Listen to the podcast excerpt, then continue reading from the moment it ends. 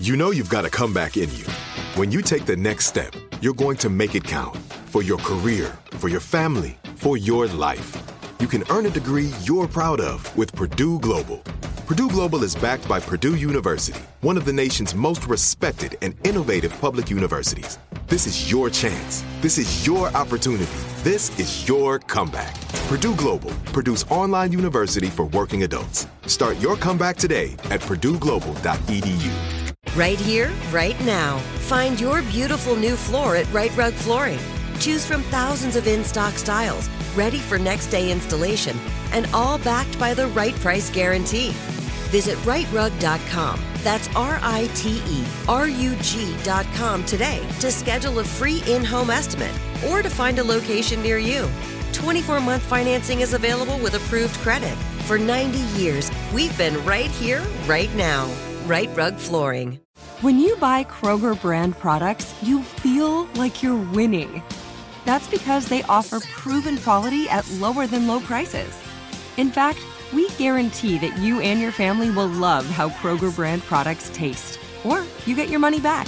So next time you're shopping for the family, look for delicious Kroger brand products because they'll make you all feel like you're winning. Shop now, in store, or online. Kroger, fresh for everyone.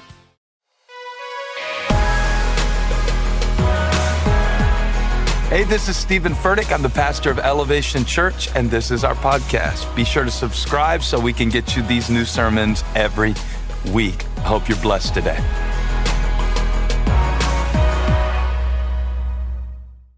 With hands lifted all over this room, let's sing to him. God is more. Than able. Oh, oh, oh.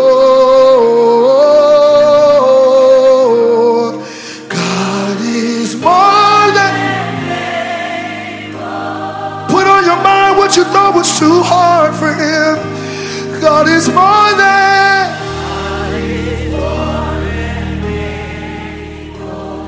Oh, God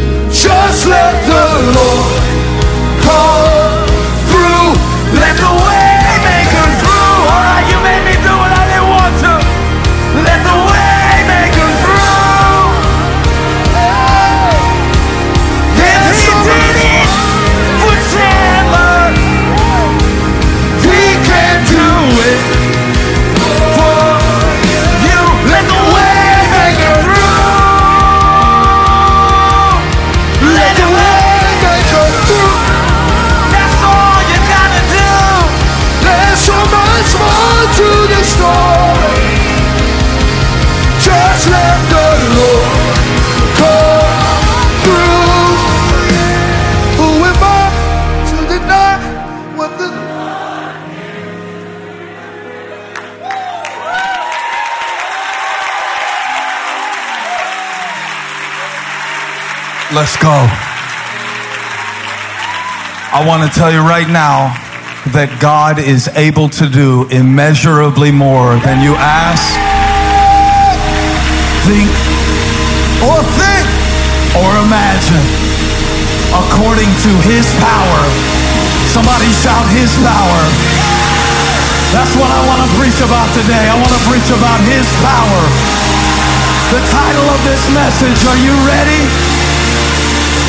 When God goes in. Here he comes. Here, he comes the waymaker, the miracle worker. When God goes in.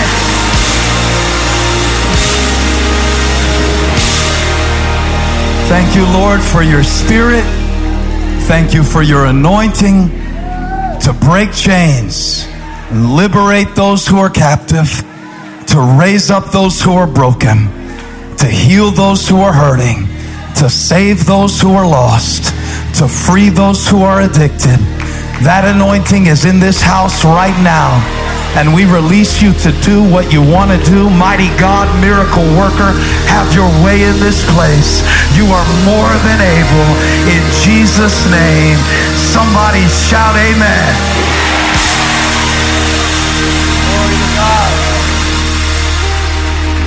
Come here, I'll start my sermon this way. I'll just go right in. Y'all ready to go right in? Let's go right in. This is one of my favorite songwriting partners in the world, Chandler Chandler Moore. We have an enterprise called Moore Furtick Enterprises. I kissed his sweaty cheek because he has brought so many wonderful gifts to my life and to our church. We have a long story. You could go back and watch me telling those stories. They're all online. Uh, one thing that makes us good songwriting partners is that we both respect one another's strengths and we have different strengths.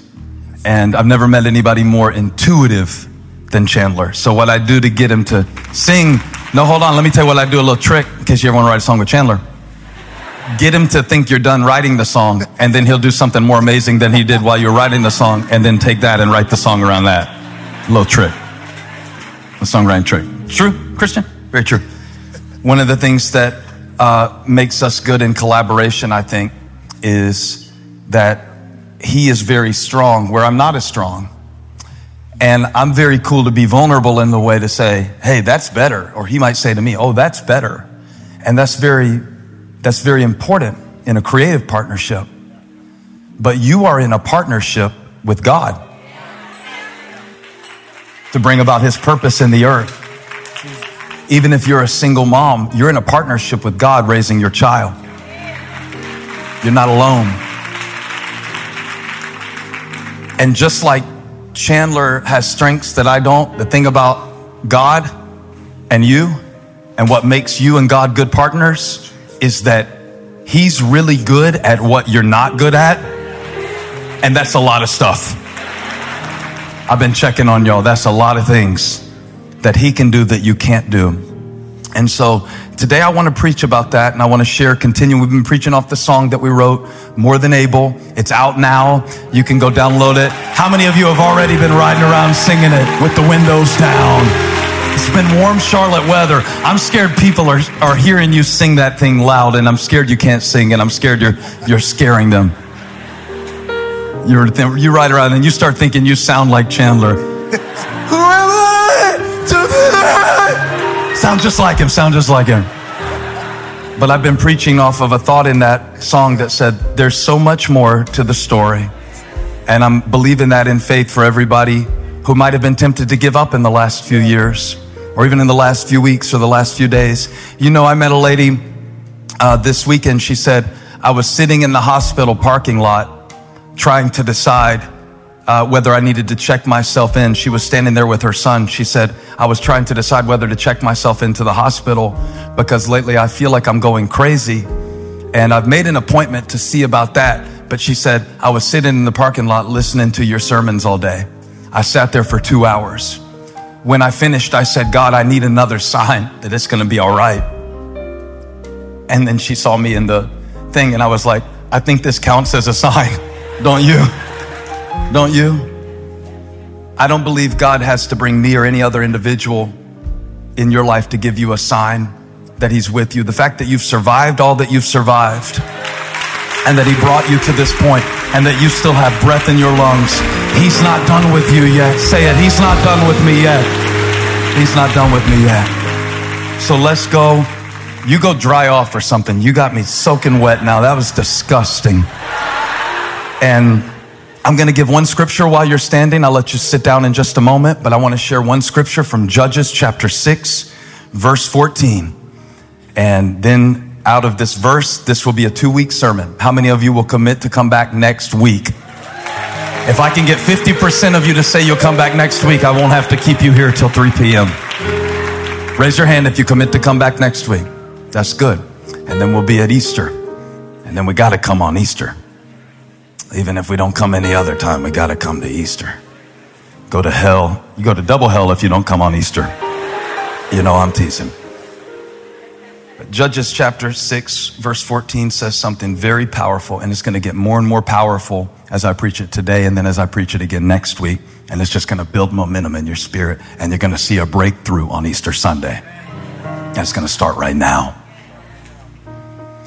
Judges chapter 6, verse 14 The Lord turned to him and said, Go in the strength you have and save Israel out of Midian's hand.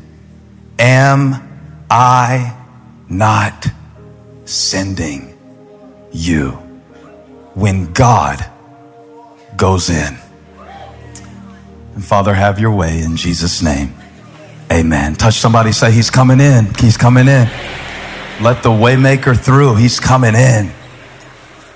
He's coming in to your home, to your heart, to your brokenness, to your questions, to your weeping.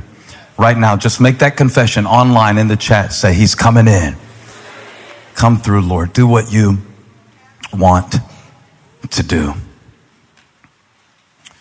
When you think about the Bible, I want you to think about all of the strange elevations in the Bible.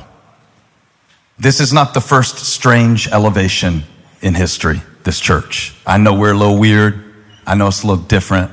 How many of you, the first time you came here, we scared you a little bit? Just raise your hand. Even like, they're too happy. This can't be real. This feels, this feels culted. Why? Because everybody seems really into it. Oh yeah, God forgive we be into Jesus and his kingdom.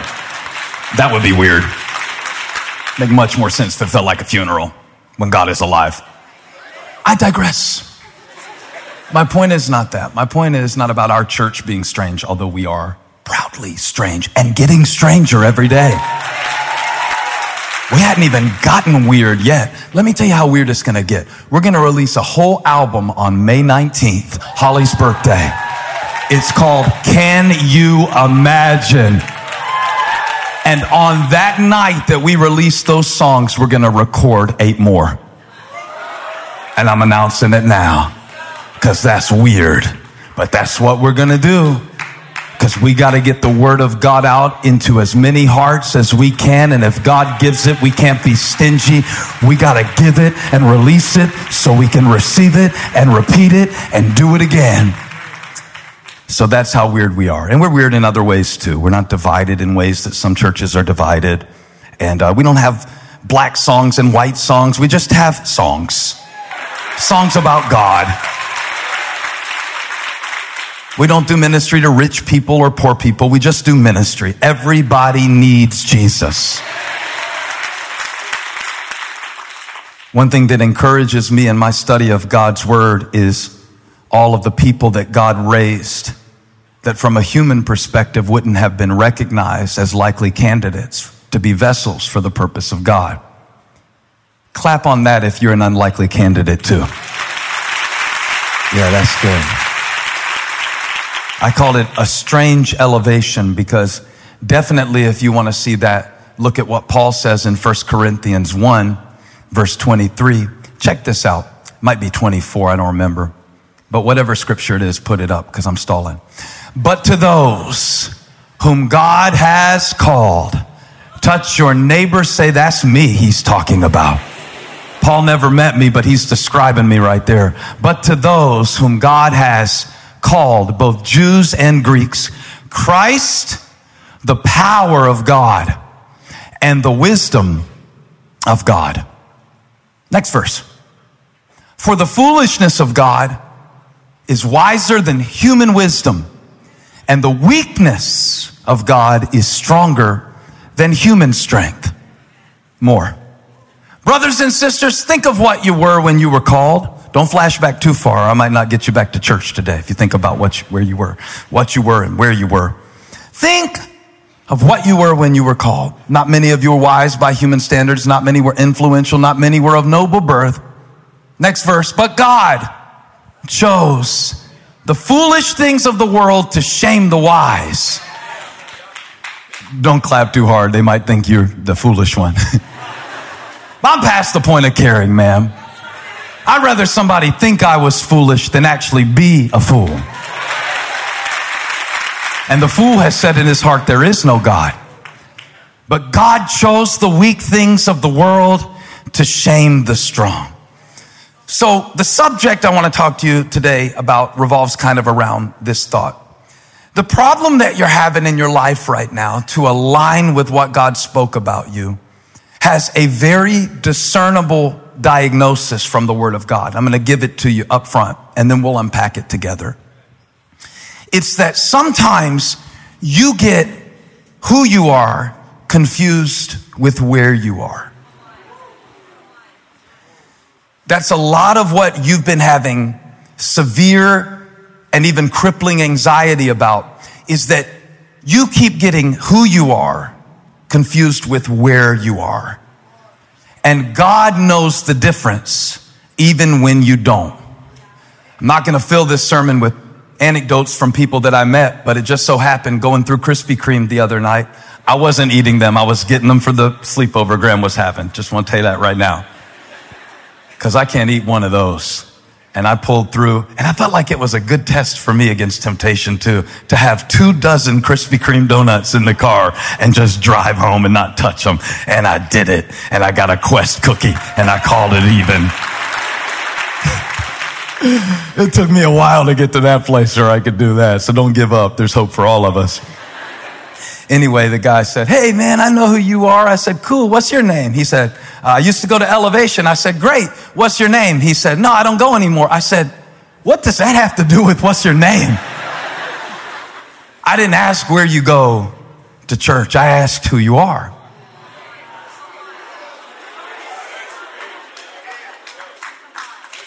In Judges chapter 6, we meet a man who is being raised up by God, who is unlikely, being that he's from the tribe of Manasseh, which is looked down upon among the nation of Israel. In some ways for good reason. They, they, they were kind of messy tribe. But also within that designation, he saw himself as being the youngest in his family because he was biologically. But God had chosen him for greatness. If you go through the book of Judges, you'll see all kinds of strange elevations. What I mean is, God will reach down and raise up somebody who no one else had noticed and do something really great through them while nobody's looking. One of the stories is about Ehud, who was a left-handed judge. And the good thing about him being left-handed was he reached over to his right thigh and stabbed a fat king. And the attendants were outside thinking the king was in the bathroom, but he actually had a blade sucked into his cellulite and he snuck out and saved the nation because he was left-handed. Now, the tribe that he was from, Benjamin, that means son of my right hand. So he was a left-handed dude in a right-handed tribe, but God raised him up at just the right time. Humble yourself under the mighty hand of God that he may lift you up in due time. Of course, you never heard of Ehud because it's kind of nasty scripture, so they don't teach it over there in Sunday school class very much. However, you have heard of Gideon, who I read about in Judges chapter 6. I think you have. I think you've heard about what he did, how he saved the nation with just 300 men. My plan is to attack that next week and to show you how everything that has left your life is not needed for the next season that God is bringing you into. If you got him, you're going to do great things and greater things in the future. Yeah, I see it. Got you. Now, Gideon is the least likely, he calls himself that in just a moment, which we'll see his conversation with God. He calls himself the least and he calls himself the weakest. He calls himself the least and he calls himself the weakest. In fact, he calls the clan that he's from within his family the least and he calls himself, well, he calls them the weakest and he calls himself the least within that family. So the weakest and the least. And he goes on to save the nation. Before he does, before we talk about what Gideon did, or before we even talk about who Gideon is, I think we need to remember where he was because I think that's where a lot of us are. I know it's where I've been. And I spent a lot of my time in life in this place where Gideon was when God called him to do something amazing and raised him up. It's a strange elevation. It's God raising up an imperfect person. As Paul said, the foolish things of the world to shame the strong and the weak things to confound the wise. The Bible says in Judges chapter 6 verse 7, when the Israelites cried out to the Lord because of Midian, he sent them a prophet who said, this is what the Lord, the God of Israel says. I brought you up out of Egypt, elevation, out of the land of slavery. I rescued you from the hand of the Egyptians and I delivered you from the hand of all your oppressors. I drove them out before you and gave you their land. I said to you, I am the Lord your God. Do not worship the gods of the Amorites. Do not worship the gods of comparison. Do not worship the gods of status. Do not worship the, worship the gods of sexual expression at the expense of addiction and entanglement and bondage. I said to you, don't do it. Don't become like where you are.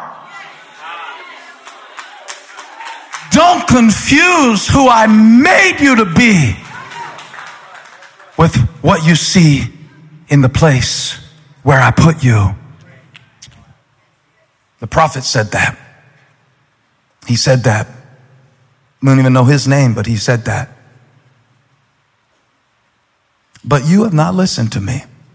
Now, I promise I'm gonna raise you up, but first I got, got to start where we got to start, okay? Because that's true about a lot of us.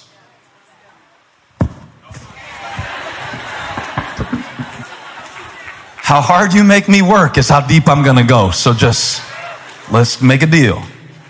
You've been there before. I call it predictable misery. You know it's not where you need to go to get what you need to have, but you do it. Predictable misery. Predictable pleasure. You do the thing, you get the thing, you lose the thing, now you got nothing and you cry out to God. Now what I love about him is that he still lifts me. That's what I love about him is that he still lifts me. The question isn't will he lift you out of it? The question is how long do you insist on staying in it before you ask him to do what he said he would do. Now, for the Israelites, it was a seven year cycle this time. Seven years of being oppressed by the Midianites. It would get really bad when they tried to plant. When they tried to plant, the Midianites would come, and the Bible says they came on camels, and the Bible says they were like swarms of locusts that's how many there were. It was overwhelming. Like swarms of locusts, they would come and raid and invade. Every time the Israelites got ready to grow and do something forward thinking and progress and put something in the ground, here came the Midianites. The Bible says like swarms of locusts. Every time they went to sow into their future, here came a swarm of enemies to drive them back into their past. Every time they went to sow, here came a swarm. I'm setting this up so when I tell you where Gideon was, you won't judge him. Because you will judge him if you just meet him where he is. But if you know what he's been warring against, maybe you can relate to this guy a little bit. Maybe you won't call him a wimp if you see why he's hidden. Maybe if you realize that every time he's tried to plant, every time he's tried to reap, every time I tried to go for a job interview, every time I tried to move forward, every time I tried to get my feet under me, every time I tried to talk to him, every time I tried to uh, apologize, So now we have Gideon who is hidden, but he's a hero, but he's hidden, but he's a hero. Which one? It's both. And so it is with you. I'm preaching today to a hidden hero. I'm preaching today to somebody who is stronger than your life has been suggesting that you are. I'm preaching today to somebody who has more potential than you've been giving yourself credit for. And God said, I'm coming in to show you who I am. I am the Lord your God. Now let's go. Here comes the angel in verse number 11. The angel of the Lord came and sat down under the oak in uh, Ophrah. This is before she had her um, talk show. I like to point that out. She'd been doing it a long time. I always throw that joke in there because that's a really good, really good little preacher joke. Sorry about it. The angel of the Lord came and sat down under the oak in Ophrah that belonged to Joash the Abiezrite.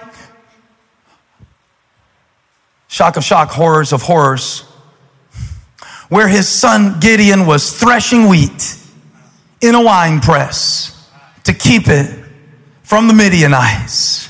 And when the angel of the Lord appeared to Gideon, he said, The Lord is with you, mighty warrior. Now somebody's lying. These cannot coexist.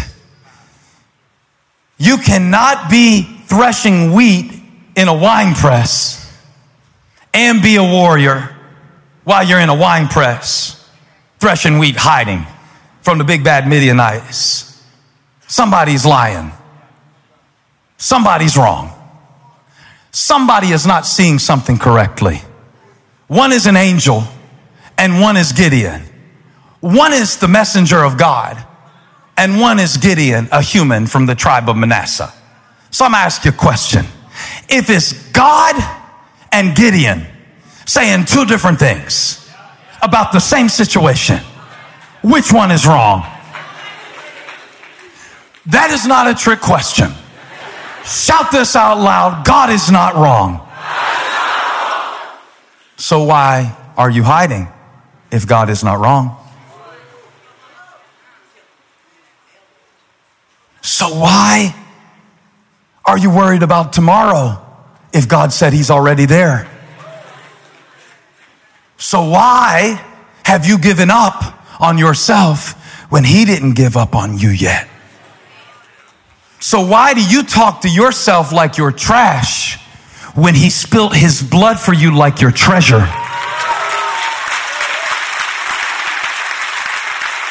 Why do you keep going into a dark place? I'll tell you why.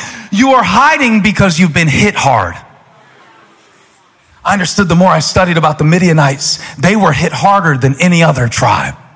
When the, when the Midianites, uh, or excuse me, the tribe of Manasseh, they were hit harder than any of the other tribes. When the Midianites would come in on their camels like locusts, they hit Midian the hardest. And, and so Gideon has this little spirit on him. Why is everybody always picking on me? And that's because the enemy only picks on what he perceives to be powerful. You see why it's going to take me two weeks to do this the right way? But he's in a wine press threshing wheat. Nothing wrong with wine press. He's not down there getting drunk. He's not down there making, making meth, Mr. White. It's not that, it's, it's not, all right, it's not exactly that he's in a wrong place. It's that he's, he's doing the thing that he's doing in a place that is not most appropriate for who he is. When you thresh wheat, and trust me, I've done it a lot never thresh wheat. But I understand from people who have done these things. When you thresh wheat, the goal is to thresh it up on a hill in an elevated place, as high as you can get. Because if you thresh your wheat in a high place, and let's again remember what threshing is, is separating what's useful, the wheat, from what's useless, the chaff. And when you're threshing wheat, they say, if you throw it up and the wind is there, then the wind will take what's invaluable and blow it away. Boy, I could preach this about the Holy Spirit. The wind will take, you know, the Holy Spirit is like wind, right?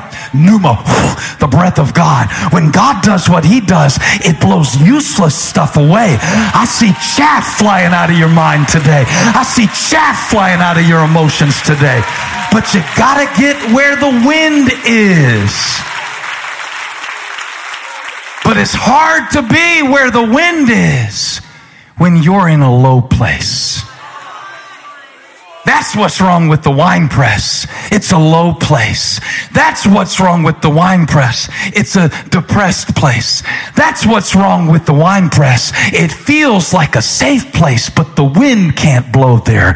That's what's wrong with pornography. It's a low place. Makes you feel certain for a few minutes, but it really puts you in chains in the end. It's not a safe place.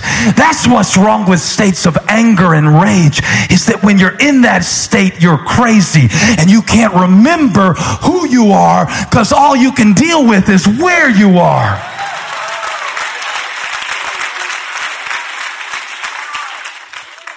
Are you confused?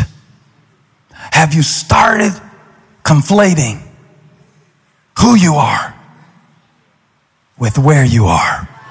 Because Gideon did. And maybe you're better than Gideon. That's possible. It is possible that you are holier than Gideon. I'm not. So I get this guy.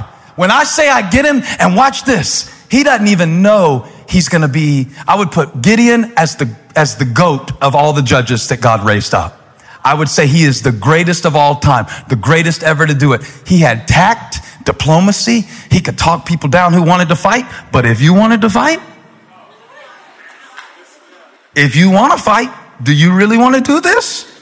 I'm warning you. Buck, we went to the wrestling tournament. All the guys with their ears all cauliflowered up. I was real nice to them. Because I know you've been through something, man. Whatever you did to get your ear like that, I don't want you to do it to me. So, how you doing? Yes, go first. Go right ahead. I'll hold the door for you. So Gideon was rough and top. He was depressed. Now watch this. Stop confusing yourself with your state.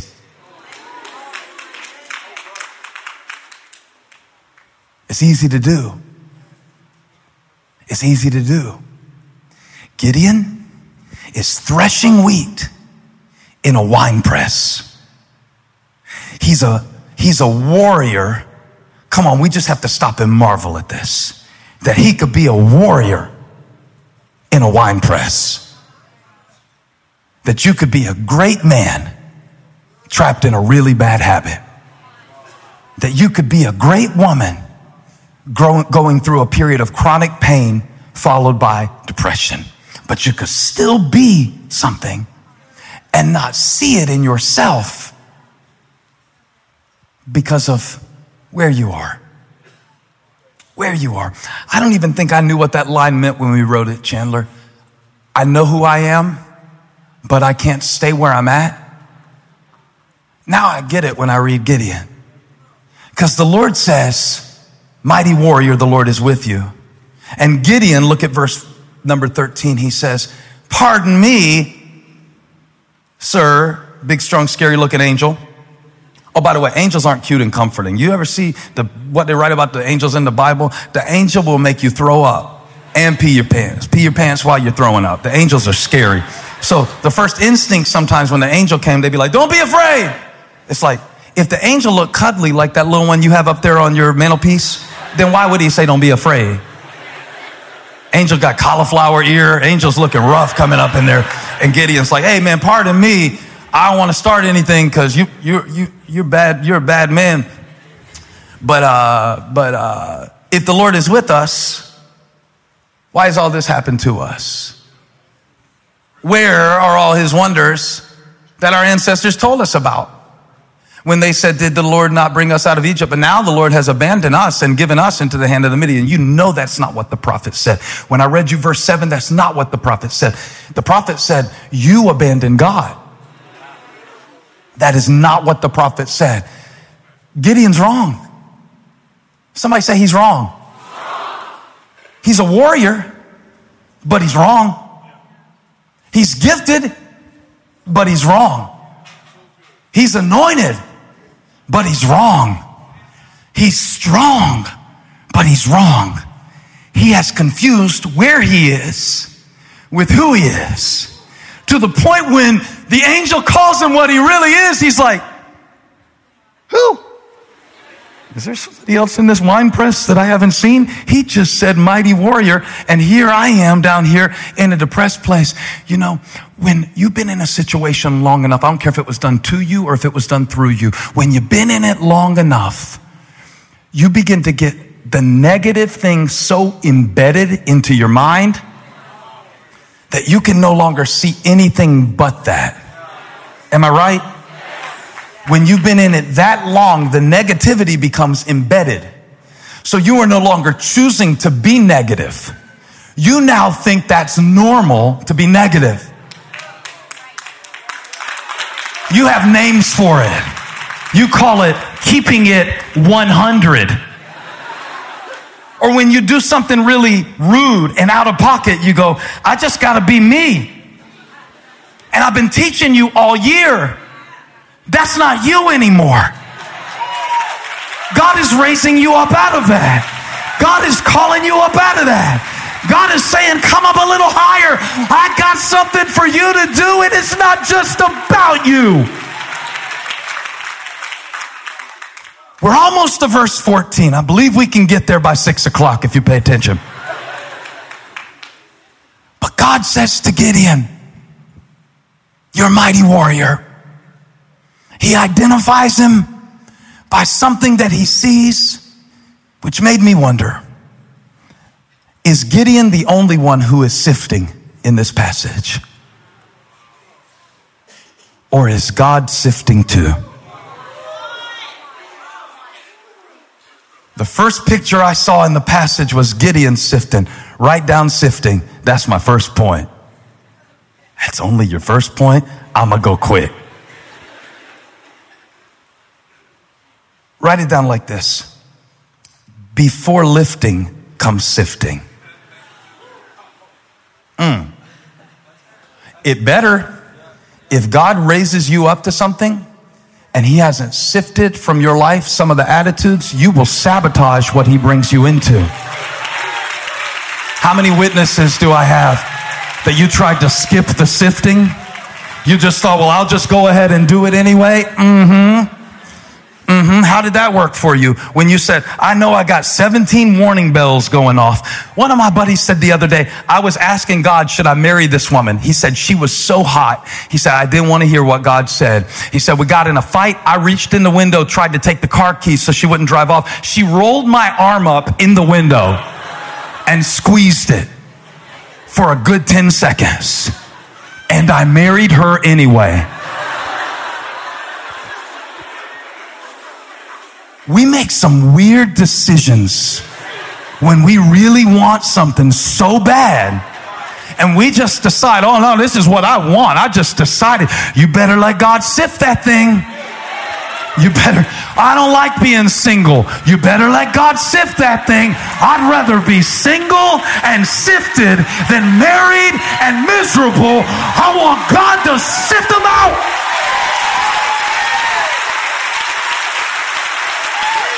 You better let him sift it.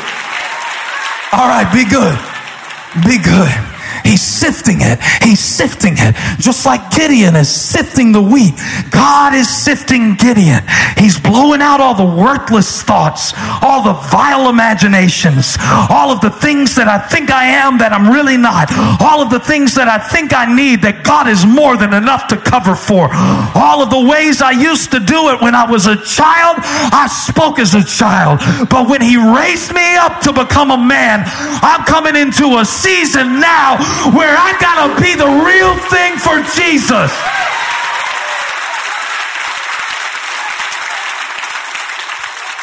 I am so passionate about that because if your faith does not survive the sifting, you will miss the best parts of being you.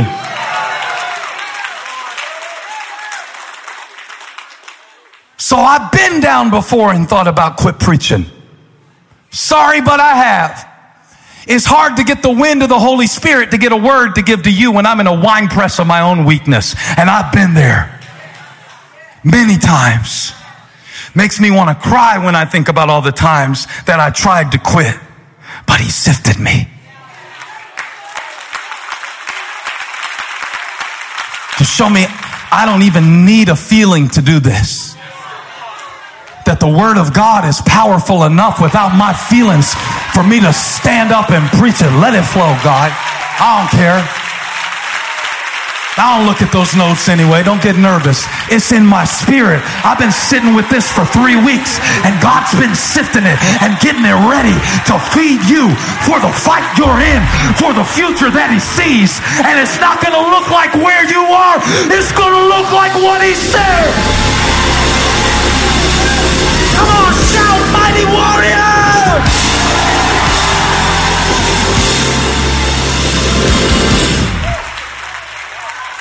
See, you feel that? That's the wind. That response, that's the wind. Blowing out all that condemnation you've been putting on yourself. He died for you. He bled for you. He rose again. It's a strange elevation, but he will lift you up. He's lifting me. High five seven people say he's lifting me right now. He's lifting me right now. He's lifting me right now. It seems like a bad time. It seems like it's over. It's a strange elevation. But he said in due time, you will reap if you don't faint. Right now, right now, right now, right now, right now, right now, right now, right now. I might be down right now, but I'm mighty in God. I might be sick right now, but I'm healed by his stripes. I might be broke right now, but my God shall supply all my needs. I know who I am, and I'm not staying in this wine press. So take down my pictures, call two men in a truck. I'm out of here.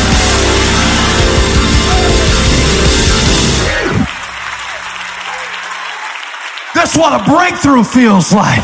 This is what the wind feels like. This is what the spirit feels like. If I die in this wine press, my kids don't get this word. You understand how important it is what you're fighting for right now? And the devil will send every little locust to get you in that hole. How many had the locust coming this week? The locust, the locust. I heard it called ANTS one time, ants, automatic negative thinking syndrome. Isn't that good? I didn't make that up. I read it one time on a paid subscription website to Psychology Today. They said ants. I said, that is it. It's automatic negative thinking syndrome. It becomes just who I think I am. Becomes my automatic response to anything God wants to do. I hide sifting. I'm only going to get to point one this week, but let's just do it, Lord. Let's just do it. Let's just do this one so good that they go home and realize that you are with them, sending your word into their wine press. God saw his people oppressed by the hand of Midian. He saw you oppressed by sin. He saw you oppressed by shame. And you know what he has to do before God can get you out? He has to get in. He's getting in. He's getting in. You tried to keep him out. You tried to do everything you could do. You tried to push him away. You tried not answering your phone. You tried not texting the healthy people back. You texted the other people back. You tried everything you could do to, to love the locusts. But you know why it didn't work? Because you got a lion inside.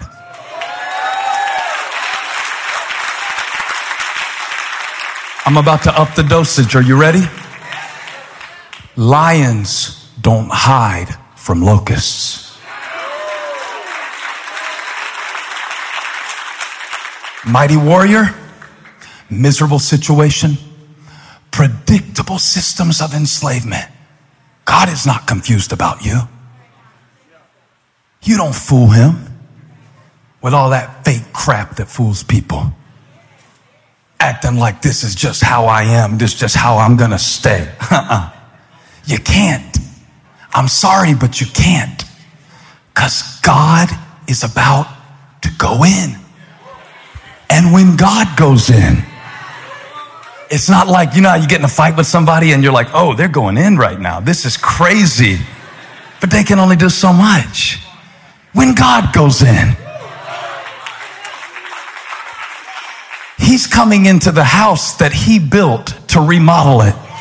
When God goes in, He's coming into something that only He knows the blueprint for.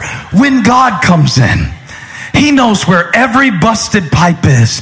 He knows where every traumatic event is. He knows where every fault line lies. He knows where everything is busted. He knows where you're disgusted. He knows where you're just about to give up. And He says, Good. This is going to make a great partnership.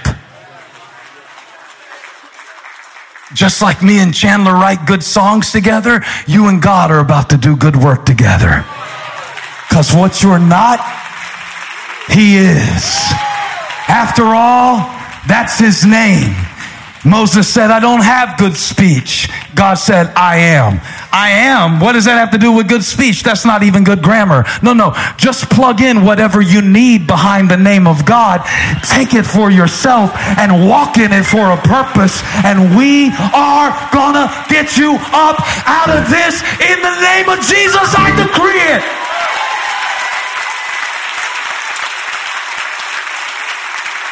Because we've got to. We've got to. You've got to come out of that. You've got to stop deciding stuff in your depressed state. You keep cutting off the life of God, man. You know all the things I would have missed if I would have made my decisions based on where I was emotionally? Best things that ever happened in my life. You are more than able. I didn't feel like writing music that day, and neither did Chandler. People say sometimes, I love to watch a song be written. No, you wouldn't. It's the most horribly boring, vulnerable thing of people with egos trying to eke out their idea in a room and everybody's egos fighting everybody's ego and until everybody shuts up and lets go and just try something, nothing happens. But boy, Chandler started playing this thing and we wrote it. And you know what? Chris had to make me do it in church. He said, More than able's awesome. I said, don't know. It's kind of Broadway. Is it trendy? Chris said, Come on, man, the people will need it. I ride around listening to it. I need it. Let's, let's do it. And then we released it. Now, I just use it as an example. I'm not up here doing a class on communication, songwriting fitness, donuts, or anything else like that. Everything I bring you today, I bring you to serve to you something that God has helped me to understand. That a lot of times in my life, I let the wrong thing be sifted out. And I kept the wrong thing sitting in. Three weeks, four weeks, how long are we going to need with this word? I'll be here in 2029 saying, There's so much more to the story. You're not done with me yet. And he's not done with you yet. He's not finished sifting. It must have felt horrible for Peter saying, I failed Jesus. But Jesus told him Satan's going to sift you. And Jesus said, I'm going to let him. I'm going to let him. The only way I can let you know that you have a lion inside and you won't turn it into pride is if I let the locust come for a little while. But then comes a word from God, and it may be for you today that the Lord said, He's about to go in to your insecurities to your inadequacy, to your incapacity. I told the Lord one time, I'm not capable. And he said, I'm able and I wear the cape. So you just do it. Isn't that cool how the Lord gives me wordplay because he knows that's my love language? I'm like, oh Lord, talk clean to me. I love that wordplay. What's wrong with me today, y'all? I just decided now I'm gonna be me in this pulpit and everywhere I go. So we're just gonna have a good time in church. Y'all can clip me, meme me, do whatever you wanna do, but I gotta be me. I gotta go home with me. And Holly thinks it's okay. She thinks it's attractive. Now, I've almost got us to the point of verse 14, which is really what I stood up to tell you today. Almost there where the Lord said, the Lord said, wait, wait, wait, wait, wait. I gotta, I gotta do this. Verse 14. Before the Lord said anything to Gideon, look at verse 14. I almost skipped this. Ooh, glad I saw it. Verse 14. Come on, y'all. Before the Lord said it,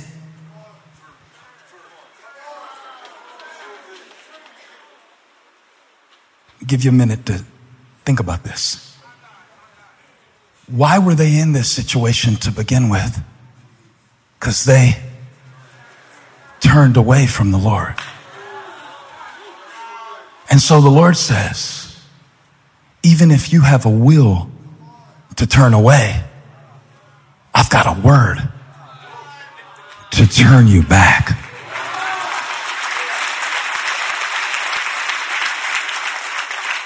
This is a turning word today. It's go in the strength you have. But before you can go in the strength that you have, you've got to stop worshiping your weaknesses. And you have spent enough time in your life in the form of the excuses that you made, worshiping your weakness. For every time you make an excuse about something God called you to do, you worship the weakness instead of worshiping the God who gives you strength. I love the scripture that says, I can do all things through Christ who strengthens me. Well, that's just the New Testament version of what the angel said to Gideon. He said, Go in the strength that you have, and I'll be with you and you'll strike them down. Am I not sending you? And Gideon is like, I'm still not really convinced about this, but you don't have to be convinced to commit to it. I know that sounds controversial because we think it takes full surrender to God in order to be used by God. It doesn't start with full surrender. It starts with you, watch this. It starts with you saying, if God is strong and He's in me, then where I am is not who I am. And it can change because God doesn't. So if God called me a warrior, that didn't change because of decisions that I made.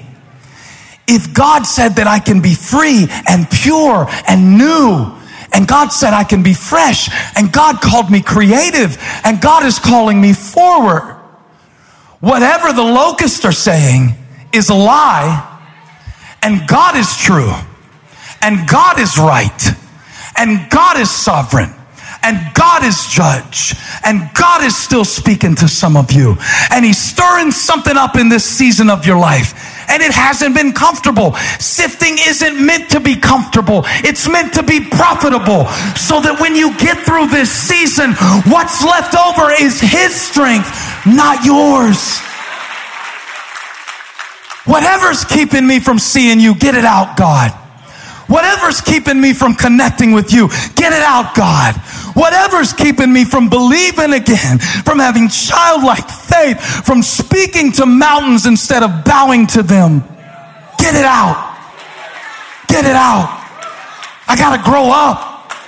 I gotta be, I'm not, I'm not a kid anymore, Gideon. You're not a kid anymore. You're not a child anymore. God is raising you up now. You're not immature anymore. You're not a slave to that anymore. You're not in the hands of Midian anymore. The hand of God is on you. The Spirit of God is in you. You are not under the law. You are under grace and you can do anything He says you can do.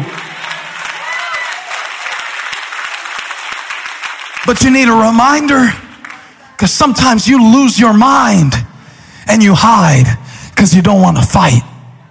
I don't want to fight, so I'll just hide. I'll just shrink my life down to the level of this problem. I'll just shrink my life down into this bottle. I'll just shrink my life down into this cynicism. I'll just shrink my life down into this stupid iPhone. And I will scroll my life away, hiding from real relationships because I'm scared of rejection. But it's a strange elevation happening today. Even as I preach this word, even as we worshiped, God was going in. You think God has to bring you out of prison for you to praise? Let me tell you a little secret. When you praise in a prison, God goes in. No, I'm saying God goes in.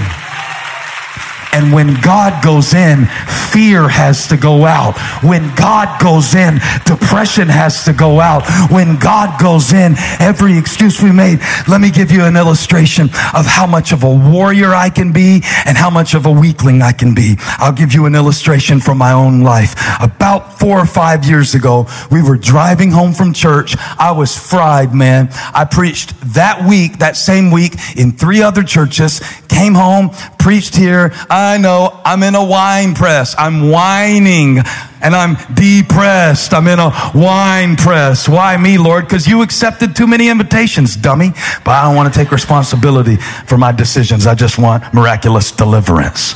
Illustration resume. I'm so fried. I'm going home and I have no voice. I've been screaming at y'all for an hour like I do. Why do you scream? The microphone works perfectly fine. Pastor, let's take a microphone offering so you don't have to holler so much. I know the microphone is fine, but there's something in me like a fire. Shut up in my bones. I gotta get it out.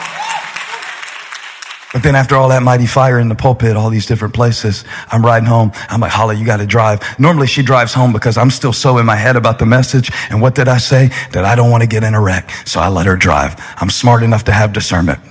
And then, and then I tell her, to go faster and slower, which is really annoying. And then I try to, she's like, do you want to drive? I'm like, no, no, no. Uh, just thank you so much. And so we're driving home and I'm tired, right? And the kids, the boys, I don't remember if Abbey was in the car, if she was just being angelic or if she wasn't there. Probably she just wasn't there, but the boys are fighting back and forth, boom, boom, boom. And I'm like, y'all shut up. I can't take it right now. I can't take it right now. I, I lost, my, my last nerve is still in Toledo from Thursday night preaching. I don't have my last nerve. It's in Toledo. Y'all gotta shut up. I'm telling you, please shut up. Please, in the name of Jesus, please be quiet. Peace be still. I'm speaking to the storm. Nothing's working. So finally, you ever just get so overcome, you do something that you're watching yourself do? You're not doing it anymore. You're watching yourself do it. I tell Holly on Providence Road, let me out.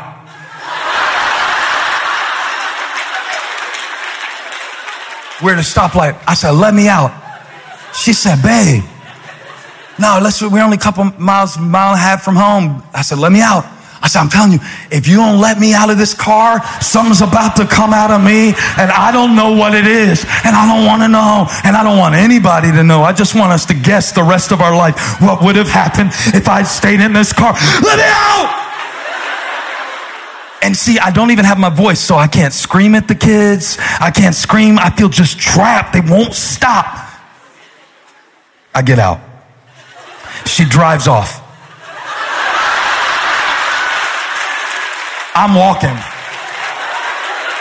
But I'm walking like I have a right to be walking on this road. I'm a taxpayer. And then I start thinking, well, if somebody from the church sees me, what are they going to think? And then I think they'll probably think, man, he is, he is, he is nonstop. He preaches the word and walks home praying for us. What a man of God. Y'all don't know any better. Just use the illusion. You know what I'm saying? I'm walking. And that didn't take me about 30 seconds, a minute, till I'm regretting the whole decision. And what should come back my way? But Holly's Denali came back down toward me on Providence. And I'm thinking, woman, I'm telling you, I can't do this right now. I don't want to be a bad role model. And me in that car and them is not a good thing. And so she comes, she pulls up, she pulls around. And I'm opening the door to tell her, I can't right now. I'm, I'm walking it off, which isn't a bad strategy. Could be worse. But when I opened the door, I noticed something different than when she left. It was only her in the car.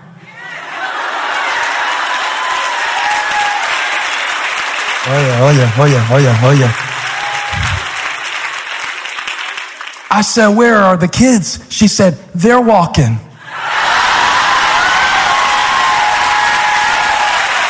What? Uh, revelation. Look what she said. I'm gonna release it in the spirit. She said, You don't get out, they do.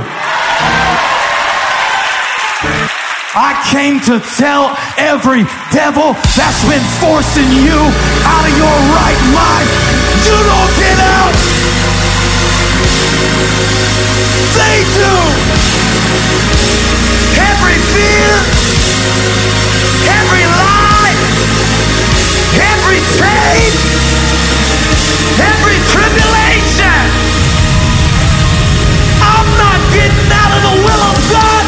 You are devil! Get out, get out, get out, get out, get out, get out, get out, get out. I got somewhere to go. I got somebody to be, I got somebody to help. I got some kids to raise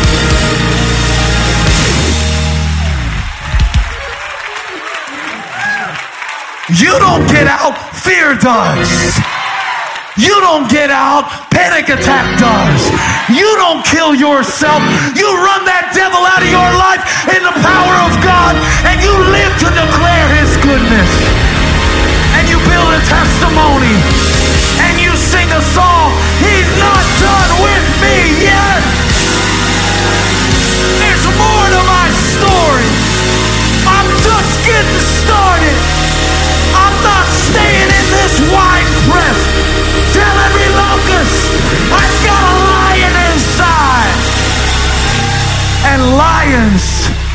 hide from locusts. And the lion of the tribe of Judah is just about ready to roar, to break your seven year cycle, to break every cycle that has kept you stuck in sin and stuck in shame and stuck in a situation of predictable misery. But God is about to go in. And all you got to do, I'm telling you, by grace we are saved. All you got to do, get in, is let the wind blow and let the waymaker through. Yeah. Because I know who I am. I know who you are. You are Jehovah Jireh. So my needs are provided. You don't get out, God. Limitation gets out. You are Jehovah Shalom. You are my peace. Your peace is not going out of my life this week. My thought patterns that keep me in a place of panic are. You don't get out.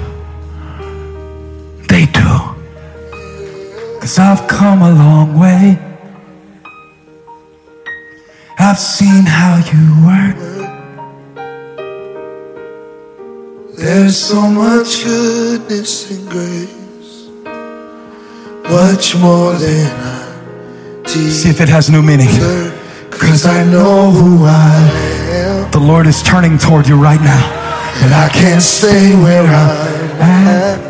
I see you walking forward. We've come this far by faith, Let's go. and I God is looking for a partner. turn He's looking for you. Cause you're not done with me yet. How many oh, believe that? Oh, You're not done with me yet. Here comes your second wind, man of God. There's so much more to the story. Declare it over your life. You're not done with Sing it to your neighbor. Encourage somebody. He's not done with you yet. Sing it to the person next to you. He's not done with you. yet.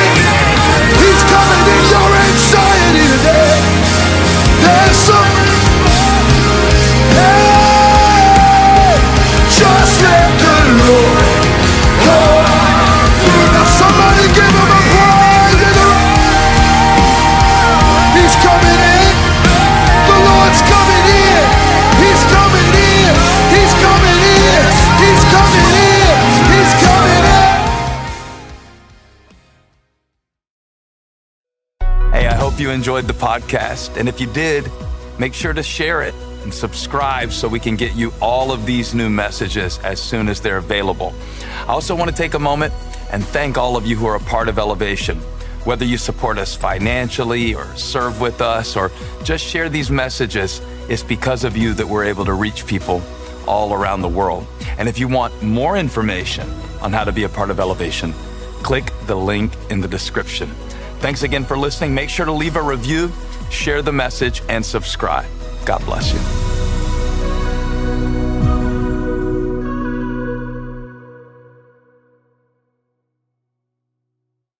Right here, right now. Find your beautiful new floor at Rite Rug Flooring. Choose from thousands of in stock styles, ready for next day installation, and all backed by the right price guarantee. Visit riterug.com. That's R I T E R U G.com today to schedule a free in home estimate or to find a location near you. 24 month financing is available with approved credit. For 90 years, we've been right here, right now. Rite Rug Flooring. Whether you're a savvy spender maximizing your savings with cashback rewards, a thrifty rate watcher seeking the lowest interest, or a travel enthusiast looking for extraordinary perks, Kemba Financial Credit Union has a visa to complement your lifestyle and unique needs. Apply today at Kemba.org to unlock a limited time 2% cash back on purchases and pay 0% interest on balance transfers for an entire year with a new visa from Kemba. You deserve a card that works for you. Restrictions apply. Offer ends June 30th, 2024. We went from normal life, healthy child to acute lymphoblastic leukemia or B cell ALL. The St. Jude team came up to get CJ via ambulance. Shortly after that, I noticed a rainbow. It meant that there was hope. We were driving into hope. To have hope is to have your child healthy, and we have that because of St. Jude. You can help kids fight childhood cancer. Please become a St. Jude Partner in Hope today by visiting musicgives.org.